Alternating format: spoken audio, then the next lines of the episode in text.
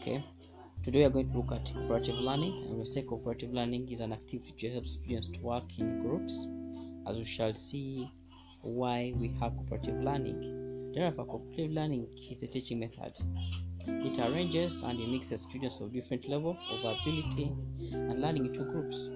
It also focuses on group success rather than individual success. For example, the jigsaw provides a very efficient way for students to learn that to say as to handle conflicts.